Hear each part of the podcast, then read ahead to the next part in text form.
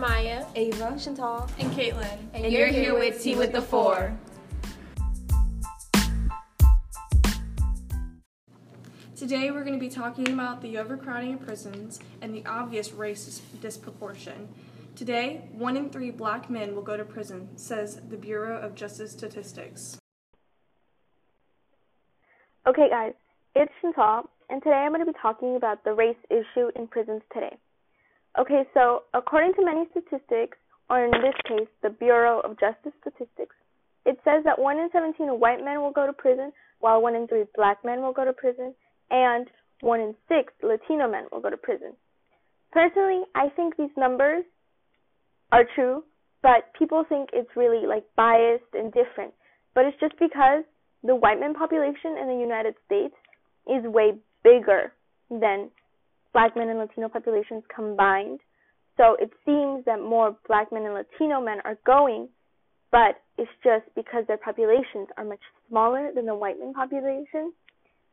And I mean, they do, laws are condoned sometimes to avoid having to persecute like white men and they will go after black men and Latino men more often.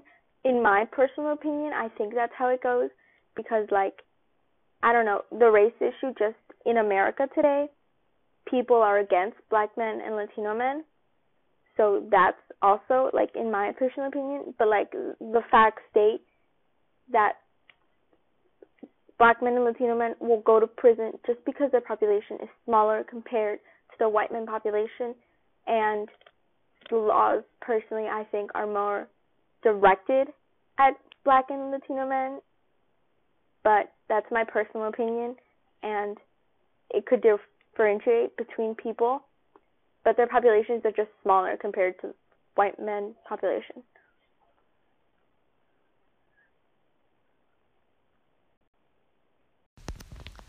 Today's prisons are filling to the brim with people accused of minor drug violations.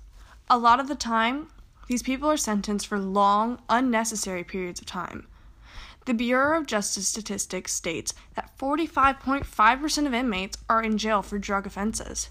And sadly, most of the time when the drug users are released, they end up back in jail for the same crime. It's an endless cycle that will never end if nobody puts a stop to it. In my opinion, the long sentences being given to people who have only had only one minor drug violation is unnecessary and unlawful. Maybe if the justice system could give out smaller sentences for minor drug violations, less people would be pushed into prisons. It could also benefit working taxpayers who already pay so much money to help prisons.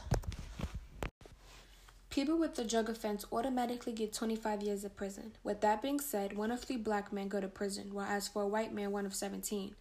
4.5% of the prison is taken over because of drug offense, and 9.9 over sex offense.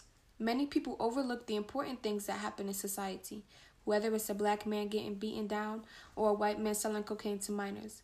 This is where our world has become today to overlook and turn the other cheek, even when you know it's the wrong thing to do.